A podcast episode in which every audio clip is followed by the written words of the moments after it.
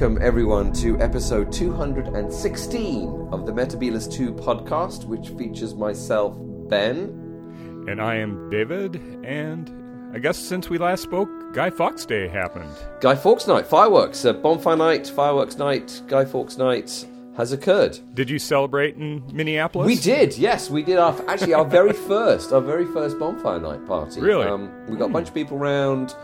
We had a fire in the backyard. We let off fireworks, which I hope didn't scare our neighbours too much, because obviously mid-November fireworks. Um, Kind of out of place in Minneapolis. Yep. Luckily, the cops didn't show up and shoot us all, so that was a plus. and we burnt a guy in. So we, we we found a broom and we dressed the broom up as a vaguely Trumpy-looking individual, um, or maybe a Johnsonite individual, and we threw him on the bonfire and burnt him to death. So that was Ugh. great. Uh, the doctor did not did not show up, um, but it was it was a lot of fun. Um, yeah, it was good. It was yeah. Put some sausages on the grill.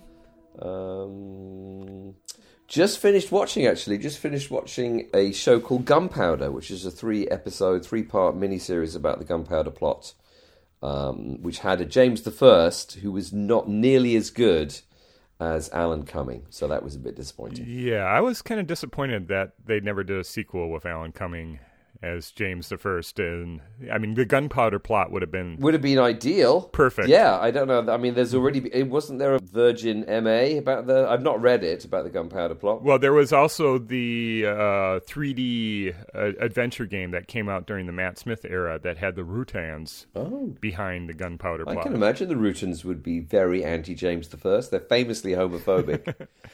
They were they're they're much more uh,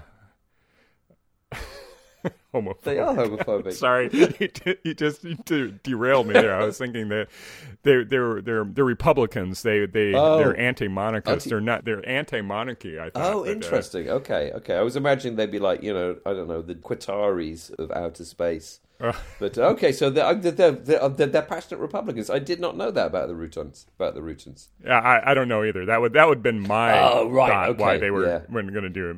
I, I didn't think they would really care about. Well, you never know. Well, it's sort of like the Sontarans.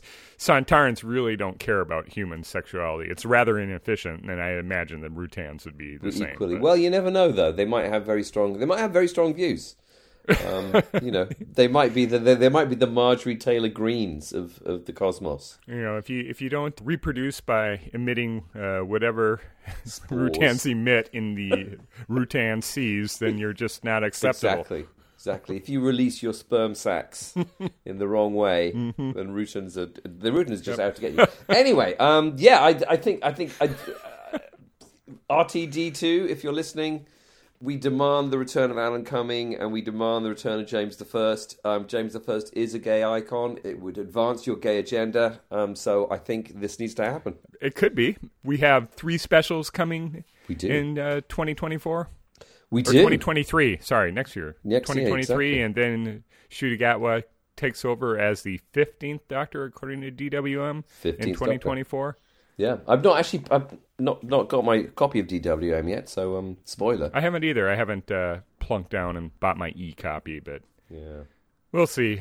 Apparently, according to Twitter, which again, who knows whether Twitter is the truth anymore, thanks to Elon Musk, um, those uh, copies of um, DWM are selling out. Uh, the people are putting them on eBay for like twice as much money as they as they paid for them. Why? Because they, because they, I, I guess people are, are thinking of it some kind of collectible edition.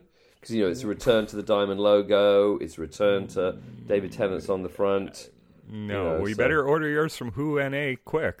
I know. Well, I mean, it's not up on who, uh, not up on WHONA yet. So, um, basically, Okay. Monday, mon- mon- the Monday, the Monday after the Thursday of release is when they tend to have them. So, I'm going to be So this Monday. refresh like a like a madman um, on on WHONA.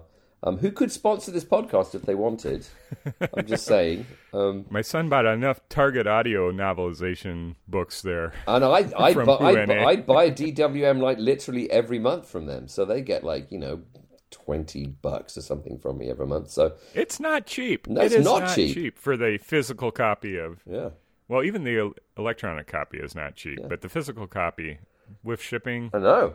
It's, it's, it's expensive stuff. Mm-hmm. It's always Doctor Who magazine has always been expensive. That's why I never really read it when I was a teen. When I was right. in the eighties, because it just was pricey, yeah. and they always had the wrong doctor on it on the cover. Anyway, are you are you, getting the um the the those kind of year specials that they're doing? I got the Tom Baker nineteen seventy five, I think it was, or seventy four. No, nineteen seventy five. Tom Baker one. I got a Patrick Troughton one, and then I just kind of lost interest. Oh, because I, I just got the, the 1973 one, which um, I very much enjoyed. Oh, Pert. Yeah, the, the a Pertwee one, and realizing, of course, 1973 was a it's a, that that was my begin that was my year that was my beginning year for mm. Doctor Who. So it, mm-hmm. it was a it was a must purchase. Well, I might pick that one up too. Well, who knows? But I I haven't been exhaustive in my collection. I never picked up the the Hartnell one, and right, right, right, right. I'm imagining you know 1990 is going to be a pretty skinny skinny volume. well, you see, you never know. I mean, I don't know whether they're planning to do like every year, which would be weird. But anyway, we'll see. Well, I think they will because that's how these things work. You got to cash in. Yep, exactly. You got to keep making the money, and they do have. If you take out a subscription, they do say you're going to get a certain number of specials per year. So, I mean, anyway. Um, well, um, we're, we're getting off topic. We're just we're just kind of yes, rambling now. This is banter that we normally cut. It's, but, it's well, banter. Um, uh, but we, we have an exciting have we have an exciting topic this week. The TARDIS can it exist on its own without a doctor to pilot it? Yeah, can the show, the show in general, do you need Doctor Who to have yeah, exactly. the show? Wow, and he's, of course his name is Doctor Who. Let's let's let's not forget. Yeah, so the idea is, I, this came to me on my walk home from work that really the only constant, the only consistent thing in Doctor Who is not Doctor Who, and that was really driven home with the Chibnall era that Doctor Who isn't a static concept. It isn't a linear progression of backstory from Hartnell through the Whittaker Doctor. The only constant is the TARDIS. And my thought is I think the show could work, or could have worked, or a show can work with just the TARDIS and various crew. If you think of the TARDIS as being semi autonomous, okay. and that the TARDIS uh, either brings people in or kicks people out of the TARDIS and travels through space and time and takes them where they need to go, you really don't need the doctor. You could have a, a, a succession of crew. Hmm. So I would put this back to when Hartnell was leaving the show. Okay. Doctor Who could be a title rather than a character. So, say Steven Taylor becomes the new Doctor Who. Say at the end of DMP, the Doctor sacrifices his life, and then Steven takes on the mantle, Doctor Who, and continues on. For example, so you just have a, you could have a series of TARDIS crews, but you wouldn't necessarily have to have uh, this continuation of character, I guess. The, the, the, the, the ah, the continuation of character is the TARDIS, or the continuation hmm. of the hmm. series is the TARDIS. Hmm. You don't need Doctor Who. But I mean, hmm, okay, that's uh, that's an interesting. I, I, you, you you suggested this topic to me um, over text, and I've been thinking about it. I hadn't realised that it was quite so well thought out. uh, that, that, that, that, shouldn't be a surprise because obviously I've been talking to you about Doctor Who for several years now. So, um, isn't that just what the show is, though? The idea that the show is about Doctor Who is wrong. The constant in the show is the TARDIS and various crews. And there is nothing special about the Doctor other than you try to choose a charismatic lead actor to pilot the TARDIS for a, a specific period of time, but really the continuity between uh, many faces, single person, that's that's baggage. Yeah, and it's really I think Chibnall made a mockery of it completely with uh, destroying the backstory of well, the Doctor isn't from Gallifrey. Yeah. You've now made that whole character irrelevant. You don't need Doctor Who for Doctor Who. Yeah. So so originally, I mean, as I think we all we all sort of know that the kind of uh, the lead characters in Doctor Who nineteen sixty three were were Ian and Barbara. Those were the those were the people yeah. who the show was about. and that the Doctor, Doctor Who, whatever you want to call him, was the kind of you know ant- not um, am I right saying antagonist? Anyway, the the the Yeah, he was kind of the, The antagonist. antagonist, yeah. He he kidnapped Barbara and exactly.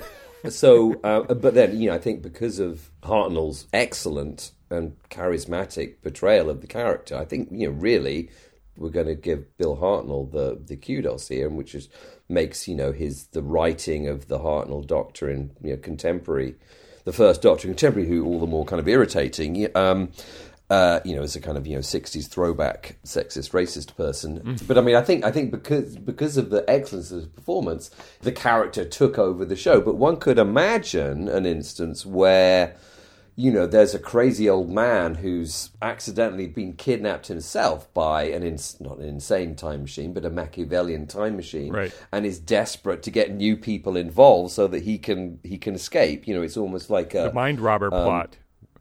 yeah, yeah, It's- or or or like the Omega thing. Like Omega is looking for people who can take over his realm so Right. that he can escape. But then, of course, what he realizes is that his realm is him, is himself, so he cannot, so he, he can't escape, which is what's so great about the Three Doctors.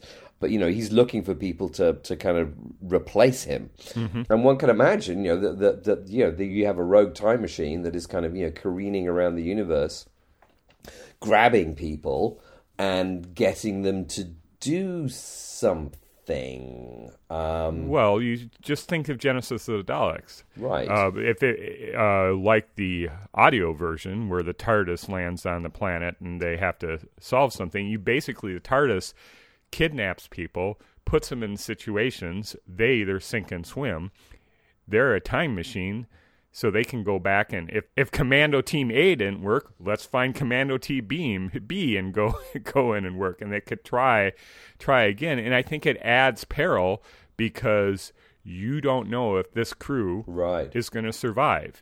You always know the doctor is going to survive because the doctor is a Gallifreyan or whatever and can regenerate. And there's always, you know, the doctor is dead, long live the doctor. You can imagine that you could have a really bleak time team that just that doesn't make it. That the peril is too high, and so the TARDIS finds a new crew and brings it aboard. And it uh, this probably was influenced a little bit by the recent BBC podcast series uh, Redacted. Oh, okay. There was always this blue box showing up when bad things were happening. So I can totally see this show working without the character of Doctor Who. You can have the same shared universe. I think the peril, the stakes are higher when you don't have a godlike figure in the Doctor. So the TARDIS is the you know protagonist. The TARDIS is the constant. Is the I constant. mean, the TARDIS is is the constant through the series, and it, as it has been. But The TARDIS doesn't change. okay, but what does the TARDIS want? What does the Doctor want? Yeah, I mean, you sort of put your finger a little bit on it. This is going to be the difficult fallout from the Chibnall years. Is that we've, as again as you've said, is that the Doctor could be anybody any at, at this point, um, and we're not really quite sure what they're what they're up to, if anything at all. Um, what we're talking about is, is maybe fixing some of the Chibnall problems in this way. So again, is the TARDIS trying to do good in the universe? Is it trying to do bad in the universe, or is it just kind of careening about and because you know for reasons is always kind of landing in a situation where things are in flux and stuff needs to be changed. Well, if you take Battles need to be won.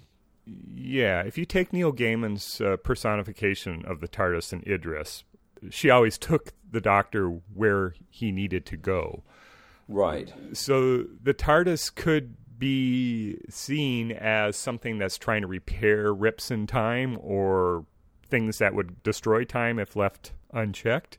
So you going back to again Genesis of the Daleks idea, if the Daleks aren't thwarted or diverted or, or something, then that would tear apart the fabric of time. So that's where the TARDIS is going. So the TARDIS is uh, sentient. It it can sense time disruptions or anything, but it can't really tell. It's not like a Mission Impossible type thing where you get an envelope and this is your mission to go destroy the Dalek creation.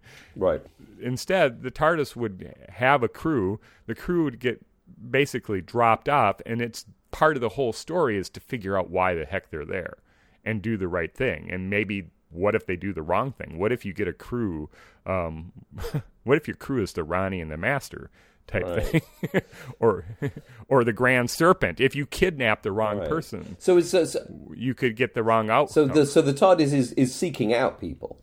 It's not a kind of like whoops here's a here's a here's a so the, it's it's kind of looking for people throughout the universe to do a particular job. It's kind of like um, it's what what okay, it's it's it's like Charlie from Charlie's Angels. It's kind of you know it, it's there's jobs to do. Yep. And I guess Charlie's Angels are a constant. Um, but you know, Yep. it's it's kind of saying okay. Or, or Mission Impossible, you know. th- th- This is, you know, th- th- this is your mission if you choose to accept it. But they wouldn't know the mission. They'd have to try to figure out the mission. and work it out. Yeah. Um, they're going to die pretty quickly, though, if they don't have a doctor figure to kind of like, well, this is what's going on here. These are Daleks. I, I Um, disagree. I think that There's a gun becomes writing. void. Yeah, I disagree. I think that becomes writing. Okay. Right. Yeah. So you, you you don't literally plonk someone down in the middle of a, a war or something and expect them to work out how to win it. Or you plunk down the right people if you're in the middle of a war. If you're going to dump someone in the middle of a war, you're going to put in someone who has some war experience. You can imagine maybe a character like the Brigadier, say a retired brigadier, Right. um, puts in and you know sort of like right i'll sort this out right now it's sort of like someone with experience you wouldn't have to have the solution be a militaristic solution Right. ultimately a lot of doctors solutions are militaristic well war, you know, yeah. just blow it up Yeah. So I'm just I'm, I'm, the reason why the only reason I'm saying war is I'm thinking of, you know the example you gave Genesis of the Daleks, which is a war. Mm-hmm. it's in the middle of war It's in the middle of war. But then let's think of another one. Let's think. Um, say tomb of the cybermen yeah, what would you need? You need uh, you need some archaeologists. yeah So you'd pick up like Howard Carter and um, uh, and Tony. Uh, to- Tony Robinson from Time Team. Oh, this is funny. I like this. Um, and then dump, then dump them, dump them on Telos and tell them to get on with it. Yeah, I can see that being kind of funny. I, I'm now imagining like it would be funny to kidnap all of Time Team from. Yeah, you, you, have you watched Time Team? It's an it's a great. Did there's not on anymore, but it's like a archaeology Yep. show where anyway, Yep. yeah. Just kidnap, yeah, all of Time Team. Uh, Mick with his hat, Mick Aston. Um, is that no? That's not Mick. Mick Aston's the one is the one with the with the stripy shirts. Anyway, um, yeah, and tell them to solve the solve the problem. No, you well, hang on. With Tomb of the Cybermen, you'd have to get like a logic person as well, wouldn't you, to beat the Brotherhood of Logicians? you get dr hannah fry who does a science presentation on bbc she's a mathematician Yeah. she'd know all about logic Yeah, exactly. You you get like um I don't know. Yeah, you get like someone who's famously good at logic. You I mean, who invented logic? There must be. You get Aristotle or someone. yeah you can you can pick your time team from wherever Wow, you could pick like a perfect. It's like it's like fantasy football, like the perfect team of people to defeat the the exact problem that is being presented, right? Or does that start to kind of break down this this as a, as a concept? Well, I think if you have the perfect crew, then everything Yeah. goes according to plan. I think you need to have the peril where you don't have the perfect crew. And you may have the perfect crew for one episode, but then what happens on the next episode, next story? Yeah, so maybe you're talking like season length cruise, and obviously you know, maybe the first one it's like yeah, it's Aristotle and and Tony Robinson, um, and Howard Carter, and they're yes they solve the Tomb of the Cybermen, but then they're thrown into like something else the next the next story. Well, Abominable Snowman. What what do they do then? Exactly. Yeah, they're like, what the hell? Exactly. Aristotle just wearing sandals and like a like a toga, um, and he's, he's cold immediately, and that's the problem. Um, yeah. Uh, so hang on. Here's another question. So does the TARDIS re-establish its chameleon circuit so that it becomes more attractive to lure people in, or does it stay a police box? I don't think so for for the classic series. I don't know what it would do for the modern series. Right. For the classic series, at least definitely for the 60s and 70s, I think the police box is known well enough. Yeah. Absolutely.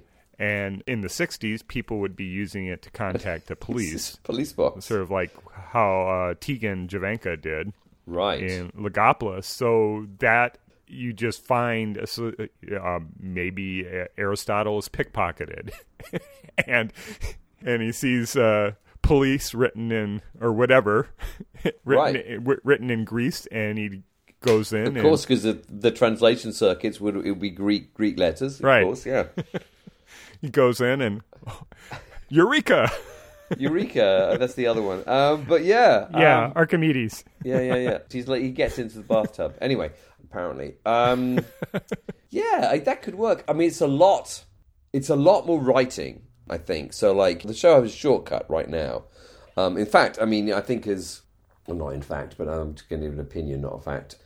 I mean, didn't RTD talk about you know the sonic screwdriver and bring the sonic screwdriver back so that the Doctor doesn't have to deal with a locked door ever because a locked door is like stops the plot immediately. Um, Yeah, I think that in the psychic paper, those two things. He doesn't have to introduce himself. He doesn't have to unlock any doors. which is smart, which is super smart and works really well. I think, especially, I think during the later Moffat era, that you know, the and and I think particularly during the Chibnall era, the sonic screwdriver is now like a magic wand. It's like a Hogwarts style wand, Oh, which you know, You which, just wave it around and it and it does whatever you data. Yeah, it does whatever you want to do, basically, which is kind of dumb and doesn't work.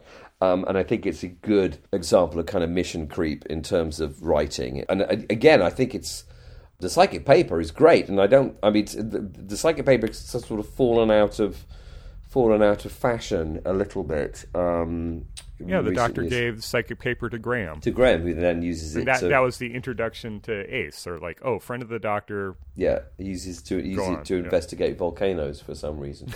but um, so uh, where, where, where was I going with that? Um, the, the, the, the, the there's a it's a shortcut. Oh yeah, so the doctor is a shortcut, so that people don't have to deal with. I don't know what's going on. We have to find out because by and large, even if the doctor doesn't fully know exactly what's going on, they have the skills and the experience and the encyclopedic knowledge to at least lead us in the right direction. But if you were just to dump like just rando people, and, and I, you know, I'm kind of joking about Tony Robinson and, and, and Aristotle because obviously they've already got skills. But if it was just you know you and I, you know, there was a police box. Oh, we will just go inside, and then all of a sudden we're whisked off to um, the planet of evil, for instance, um, Right. uh, and have to deal with some kind of antimatter monster and a recalcitrant crew of, of kind of you know space space people. Uh, we'd be in trouble. We'd be in trouble pretty quickly, and I don't think we'd do as well as the Doctor and Sarah did. So the Doctor is a shortcut to kind of getting the job done Hmm, right? He's he's like the sonic screwdriver of the problem. getting things of the, of the problem. Yeah. Yeah. Mm-hmm. So I mean, the TARDIS would have to pick people who have the skills. You know, it's like. I mean, it's like the A Team or something. So I'm using, I don't know why I'm using all these kind of American TV examples. I mean, it's like the A Team. You know, they've got, if you have the skills you, you, and if you can find us, etc., etc. Dun,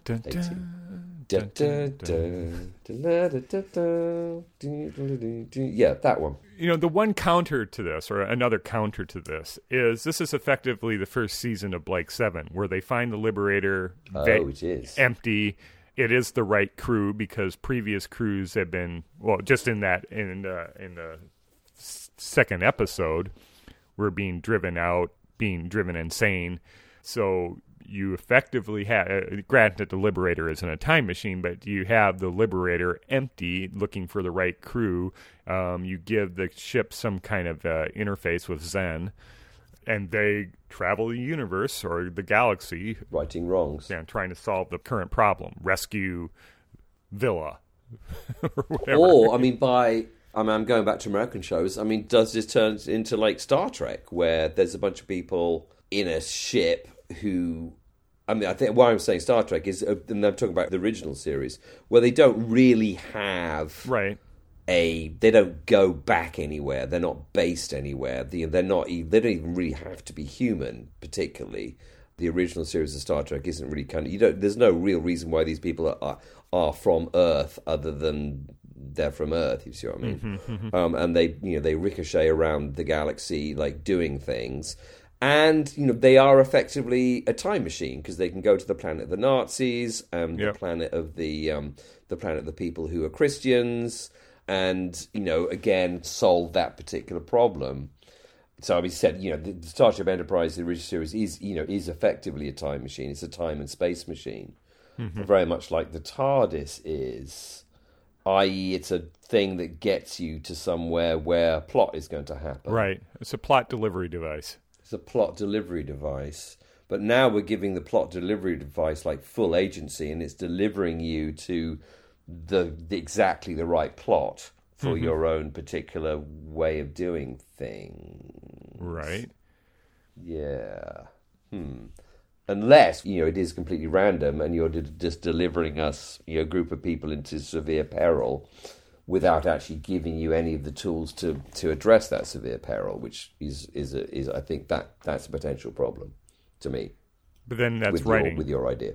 But that's writing. Yeah, that's the right you writing, Gotta have, yeah. You have to you have to choose the characters that make sense, and if this is going to be a successful team, then you have to have the right mix, and it's on the TARDIS then to find the right mix. But that also adds peril or drama to the series that maybe this isn't the right crew, and maybe they aren't going to make it, and maybe it's it's going to be Team B. Which is Blake Seven. You know, maybe these aren't the right people. You know, maybe Right. you know Avon. Maybe Avon is a bad person. Um, Trying to think. You know, Jury's still out on that one. Uh, jury's still out on that one. Exactly.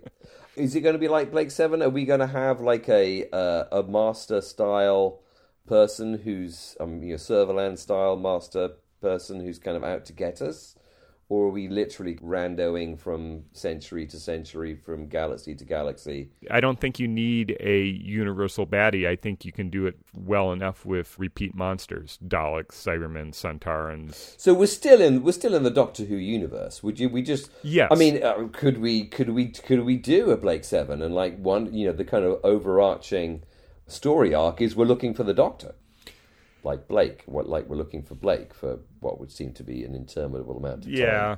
In, Bla- in Blake Seven, because Gareth Thomas didn't want to do it anymore. Yeah. yeah, Okay. So let's take that and run with it. So that's a spin-off series uh, that goes parallel with uh, RTD's mainline Ncuti Gatwa series. It debuts in 2024, and it is Donna or whomever looking for the Doctor. She has agency in the TARDIS, and Yeah, she's trying yeah, to yeah. find get reun- reunited with the Doctor. I, you know, or Yes, yeah. I don't know who would be a good candidate. Nardole, Tom, Dick, and Nod. those type of things also contributed to me thinking, well, there's nothing special like with isomorphic controls that the Doctor claimed is one to one with the TARDIS and pyramids and Mars. Yeah, yeah, yeah. yeah. Uh, there's any Tom, Dick, and Nardole can pilot the pilot the TARDIS. So there's nothing as this show has progressed. There really is nothing special about the Doctor other than that's your lead, and like you said, he- uh, he or she is the shortcut to the solution because you already have faith and confidence that this person is brilliant and will find a way. Yeah, yeah, yeah. Which, as you said, I mean, it's, it's going to really put the pressure on the writers to be good at their job. Because if you don't have that shortcut, you've got to think of some, you know, every week you've got to think of a of a really, you know, believable and actionable way to to kind of defeat the peril. Um, which but isn't that the case now? Which I mean, yeah, I, I mean, you know, and then it becomes, you know, again, it becomes like a, or like, you know, like time tunnel or something, you know, where they're kind of dumped into the past or the future or whatever. I only saw three or four episodes of that show, and they they've got a, you know, they're competent secret agents, um, and they have to like quickly MacGyver something together to to get themselves back to the time tunnel HQ or some something. I can't remember. Anyway, um, yeah, that kind of works. Would it would it be as distinctive a show though? well, yeah, that's one point. Because Yeah. I mean, you know, we, we're we're I'm we're kind of referencing lots of other shows. It would just be like people in peril, people in space peril show. Would it have been revived? That that's the first question. If it was just the blue box dumping people, solve the mystery or the problem, and continue on. That that's probably the first question. Would RTD have revived it?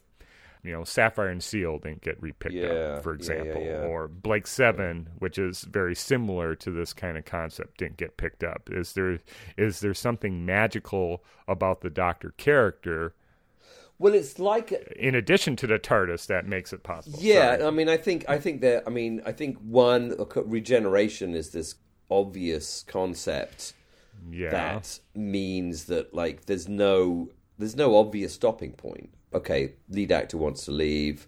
Okay, we can spend a couple of seasons looking for the lead actor, Blake Seven again, um, but still he still doesn't want to come back. And be that character again. So well, I guess we're going to have to stop the show now. I mean, that's not possible with Doctor Who because it's like, well, they, they can just be somebody else. Why, why are you stopping the show that we like? I mean, the Doctor has, you know, RTD experimented, you know, in that kind of the special season of Tennant, with you know, the Doctor becomes you know way too full of himself and Right. starts to kind of screw up. I didn't think that was hugely convincing, to be honest. Um, No. Uh, I mean, it worked a little bit, but it didn't work nearly as well as RTD said it was, in, in my mind. You know, hmm. I mean, the yeah. I, I mean, I don't want to kind of keep on criticizing, but I mean, the the reason why these thoughts come to your head is because is because of the Chibnall era. Yeah, pretty much. Well, a Chibnall era and then RTD recasting Tennant as the 14th Doctor. It's Yeah. To me the magic kind of is gone a little bit. Well, I mean, I, I mean, I think it's. I mean, the reason. I mean, I think the reason why why why we've got Tennant for a year is because because Gatwa can't make the schedules, right? Because he's still doing other stuff.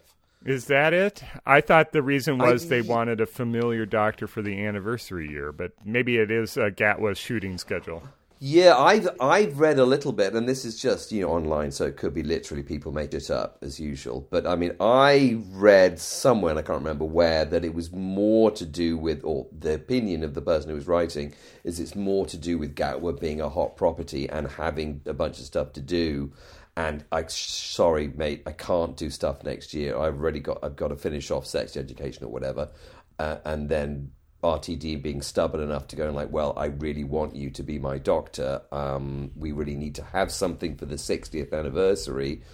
Um, I bet I can get David to come back for, for three specials, and because I'm RTD and I'm a you know I believe myself to to be a brilliant writer, and I am in some instance actually in some cases actually a brilliant writer. I know I can make this work that's satisfying for everybody.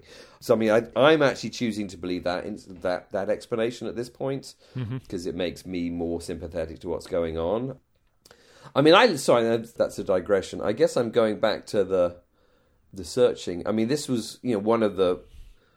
I remember at the very beginning of the of the of the of the Jodie era, we were excited by the idea. We you know the the, the you know the Ghost Monument episode. where Right, like okay, right. maybe they're going to be looking for the TARDIS for like two or three episodes. Of course, they did. Or the series. found- Yeah. yeah, they were just attacked by some scarves, and then they just it was just there. They found it.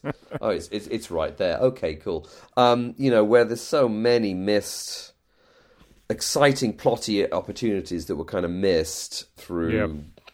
disinterest, incompetence, um, a mixture of the two, possibly. So, so I mean, looking for stuff is always good to have like an overarching, you know, mission Well, that's what the McGann series is going to be all about the quest for the Doctor's father, Ulysses. Uh, Ulysses. Another search, another quest. another que- a quest a narrative of some kind. They've got to find a grail. See, I mean, we're watching we're watching a show right now on Amazon Prime called The Peripheral, which is like an ad- adaptation of a um, William Gibson novel. And I like William Gibson. I've not I've not actually read this novel, um, and it's reasonably entertaining. But it is it's, it's interesting to watch shows fall into like standard okay someone's trying to kill us um, we have to go and find a thing Right. and you know this show peripheral has got a lot of cool kind of sci-fi dressing around it and the set design is good and the acting is good. But it really is there are two plots that run the, the, the plots running at different times. So one is like in 2032 and the other is in like 20 there 2100 and the 2032 plot is someone's trying to kill us and the the the, the 2100 plot is like we have to find a thing that's missing um and it's kind of disappointing because it's like, okay, those are the plots then. Like, someone's trying to kill us and they can't do it, which is dumb. Because, like, if you're sending all these amazing assassins to kill us and we're always beating them, even though we're just kind of earth people with guns, Right. like, well, that's no good. So I, I guess so. I, that's a that's a long digression by saying like I think the where I would see the problem. I think what's unique about Doctor Who is the character of the Doctor, and I know part of your thinking here is the character of the Doctor has kind of vanished thanks to the Chibnall era, and they can be sort of anybody, anything now. Right. But I think the difficulty is like falling into those kind of standardized plots. And what's what's so cool about Doctor Who is it's always it's always been able to come up with interesting things to do in a sci-fi context rather than fall back on it's a mission we're trying to avoid death. And my concern about your concept here is you would start to fall back on those you know, those kind of boring standardized plots. Mm-hmm. Well, maybe, but I think a lot of Doctor Who has been pretty standardized too, especially since the well, the monster season of season five. You you standardized under base under siege, and siege. you Cool. you really are going into modern day Doctor Who. You look at something like the Flux, something's trying to kill the Doctor, but really can't do it, and then it's all sorts of adventures trying to find out what's trying to kill us. Yeah, I think I think I think you're, you're exactly right. I think when I'm, I mean, you know, I rambled on about the peripheral, but I think Flux is also exactly the same. I think that's why Flux kind of failed for me is that mm-hmm. there's this inexorable thing that's destroying the universe, but you know, it's not actually going to destroy the universe. Well, it's it was the power of the Doctor too. It's the same. The Master's trying to kill us, and we know the Master's ineffectual. Eventually, he's going to fail. fail. somehow. So I don't see that as really any different than Yeah, uh, true, true. contemporary Doctor Who. I think that's still the type of thing. And I touch on regeneration. Yes, regeneration was special. I don't know if it's any less special now. It's certainly way more dramatic, way more overblown than it was Yeah, far too overblown. it can be bestowed upon others. It can be if you grew up on the TARDIS, then you would have it. Uh, it's become inconsistent. It's sort of like with Star Wars. With instead of you had the Force in the fr- original trilogy, you have midi-chlorians or whatever they are, and Force energy, and starting with the Phantom Menace, and it becomes scientific. And I'm not saying that regeneration is scientific now, but you can make some kind of biological sense of it, like with uh, lizards regrowing tails or whatever, Right, like right, that. But now it's as magical as the sonic screwdriver. Yeah. So I think, okay, so you have regeneration, but is that really any? Would that be really any different Mm. than the Doctor?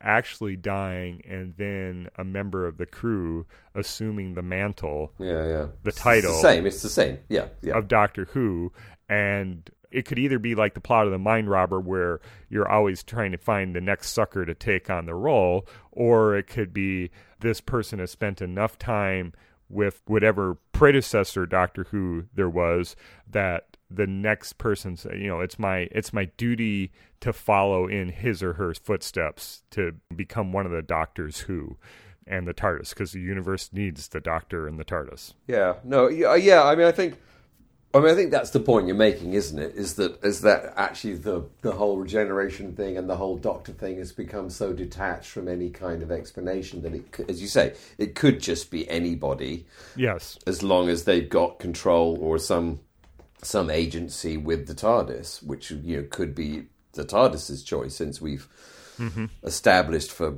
again undisciplined reasons. Uh, and I think you know the show is it's one of the joys of the show. It is very undisciplined, Right. But I think that has caused you know accretions, a mission creep of, of various plot lines, so that they you know they begin to kind of lose their sense um, because there's no one kind of disciplining the the show to a canon. It just can be whatever it wants to be, which is you know which is I guess is what it is now. If it can be about everything, it ultimately becomes about nothing. Yeah, yeah. I mean, I think to me the genius discipline of the show in its inception, I think all the way up until the um, Nathan Turner era, is that it was for kids. Right. Which meant that the people writing for it couldn't just say everyone gets tortured or like everyone gets killed or like it's really mm-hmm. horrible you know that there wasn't a kind of there wasn't a violent adult explanation for things. So it made adult writers have to be really inventive in coming up with sort of you know kid friendly and inverted commas solutions to things. The doctor couldn't just kill everybody. Hmm. And i think that's one of the things that made it unique that unlike other shows, you know, the answer is not just mass murder. Um, right. As a solution, there's still mass murder, or there's still no one gets out alive type stories, but it's not the but doctor. the, the, the doctor, the committing the genocide. doctors themselves can't just pick up a, you know, can't just okay. I'm I'm a mechanical genius. I'm just going to build a bomb. Uh, we'll just leave the bomb. We'll, Right. We've got a magic machine that can take us to the middle of the headquarters of the evils. We'll just leave the bomb there and we'll magic ourselves away, and the bomb will explode, and they'll all be dead. Right. Which is, you know, you can imagine that's something that could happen basically in every episode of Doctor Who. He just ricochets around the universe, de- demolishing, you know, depositing Bomb bombs. squad. Uh, yeah, bomb squad. Literally just dropping bombs inside bad people's headquarters and, and exploding them.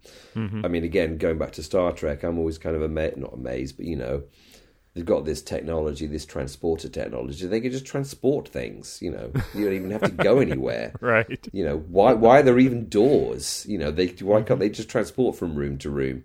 So yeah, you know, so I mean, I think I mean that's one of the things I think that makes it special is the kid thing. Um, so I think your new show would have to have that discipline on top of it. Is okay, you know, you can't just you can't just do something bad to defeat the bad. Yeah. You, you, you can never be morally compromised. And I think if you get just get random people, that would be their temptation is to just do the wrong thing.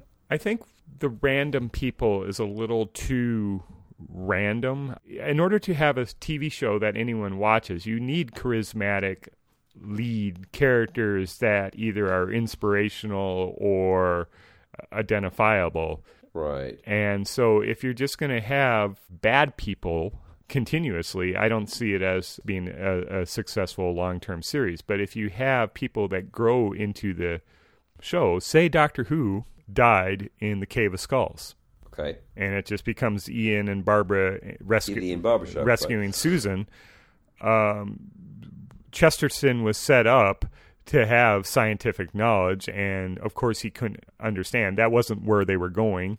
Uh, that's you know the doctor says this is you know this is child play. Any child on my home world could understand this, but you know Chesterton couldn't. But you could have, you could see how early on in the DNA that a character like Ian Chesterton, a scientist in there, combined with a, historian like Barbara, Right. would go and maybe make sense of the TARDIS, especially with Susan, who's been in there before. Maybe you know, I I'm just I'm not. I guess like you pointed out, Mm.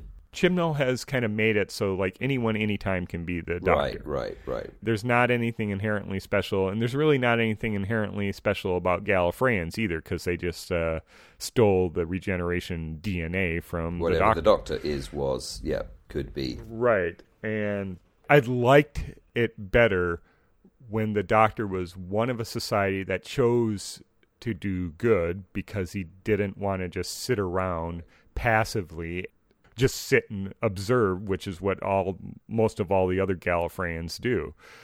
I liked it that it was a choice and now the doctor is a victim of an entire society. There's not that agency that he or she left. Uh, it's you know you have this big manipulative thing called a division. It's really stretched what I liked about the character of the Doctor to the point where I don't see the character of the Doctor existing anymore. Right. It's been retconned and changed, and I would go back even as far as saying I'm not sure you even need the character of the Doctor. I, I think the show has made it so the character of the Doctor is baggage rather than central to the core tenets of the program.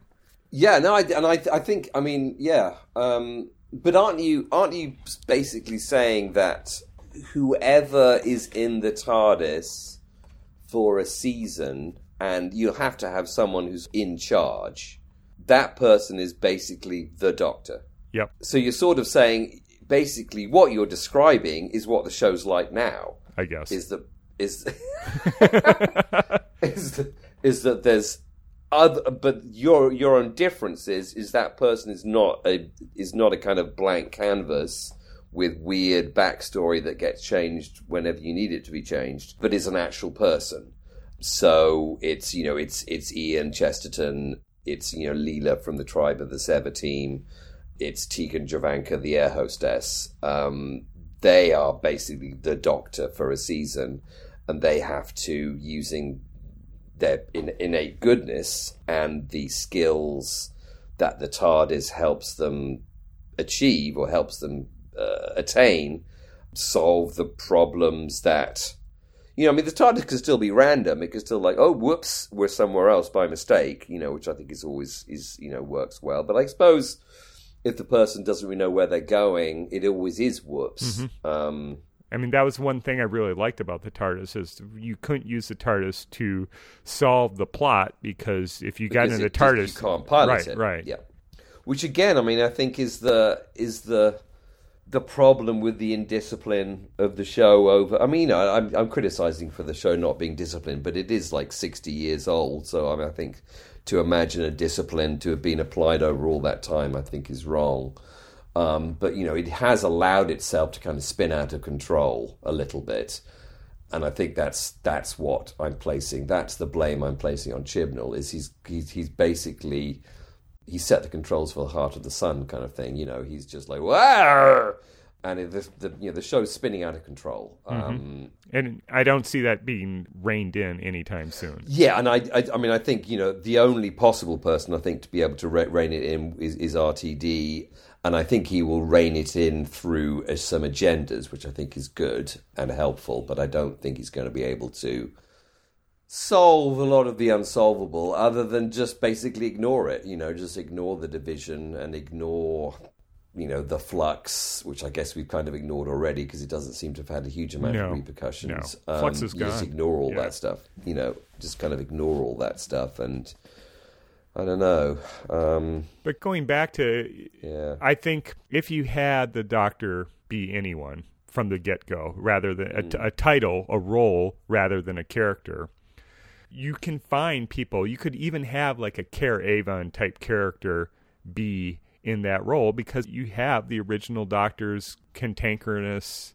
You know, is he a good guy? Is he a bad guy? Type character. Right. I think you could even have someone uh, like Elizabeth Bennet from Pride and Prejudice as the main character who's not wow okay. a soldier or Sherlock Holmes or Han Solo. You could have more of right, the right. hero's journey growing into the role you could see Yasmin Khan, well, maybe not Yasmin Khan, but you could see Yasmin Khan taking over the mantle of the doctor and trying to live up to it. Now, whether that be successful or not, that comes down to the writing. I think that's what a, theme of our podcast has always been. It always comes down to the writing. So I don't see how this is much different. Right, right, right. Oh, our plea is for good, good writing. Always, always, always, always. Which, and with I think RTD, I think that is something that you get. At least you're going to get the the feels. You're going to get the quality of the emotions yeah. being delivered to kind of screen. Plot, maybe not so much, but at least there's going to be some emotional integrity to your story. Yeah, it's it's it's sort of achievable, and I think, I mean, I don't, you know, obviously we don't want to fall into like just random Chibnall bashing, but there was a lot of promising about writers' rooms and you know American style, blah blah blah. And none of that happened for whatever reason. Uh, and I think, I mean, I think you're correct. I think the analysis you put over the top is we had a showrunner who didn't really want the job and was just kind of doing it because someone asked him to. And had a lot of ideas of what he wanted to do for the show, which didn't actually that were ideas of he wanted to do rather than kind of really were, based in um, what the show needed. I think with RTD we've got someone who's um, uh, I was going to say a harder worker, but you know someone who's more someone who doesn't have anything to prove by making change and maybe cares more about the show. I don't know, so we'll see. But yeah, it is. Yeah, it's a it's a writing it's a right. writing problem. We need better writing. Yes. Yeah. I don't know. Yeah, I mean, I, I mean, I think your idea is not, you know, obviously it's not. Do you think it's doable? I think it's been done. Actually, I mean, I think it's been done in parts. Yeah, it is. It is the show. You look at Blake Seven. Right. It's kind of Blake Seven in a way. Right. Right. Right. Right. Um, I, I, I don't recall if there's much time travel or any time travel in Blake Seven, but I mean, I think I mean Star I mean, Trek like, I mean- definitely I mean, does. like Star Trek. I mean, I think there's effective time travel in Blake Seven, in that basically whatever planet you go to is whatever planet you Yeah. need that planet to be to have the plot happen. Right. And actually, in some ways, if you, if you make if you if you kind of analyze it like that, I mean, time travel is actually a it's a burden because you have to go back in the past for that to make any sense. And if you go back in Mm-hmm. the past, then you're stuck with, um, you know, if you go back to Earth's past, you're stuck with what are you going to do? Mm-hmm. So you're actually just having it just be space where basically whatever planet you go to is right for the plot. Then uh, I think that's an easier writing challenge, really. or you get rid of space entirely and it's entirely go back in time. I, I, it's already been done. I mean, all these Yeah, I mean, all these twists have already been done. So it's that intersection of the Doctor and the TARDIS that make Doctor Who. Yeah. I mean, I think the problem with always going back in time is the Rosa problem. It's like, okay, if you go back to somewhere interesting where there's real change, then that change didn't either did happen and you don't, you know, you don't want to you don't want to ascribe that real positive change to a show plot or you go back to the Holocaust and like, well, okay, well, we didn't stop that, so why didn't you if you can change everything, you know?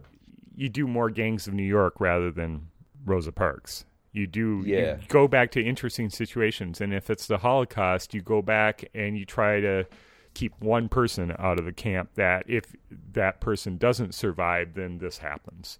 You you make it small. You this problem always with RTD that I'm I'm so concerned. Right, the stakes are big. always so high, so big, Yeah. and then you try to outdo yourself every time.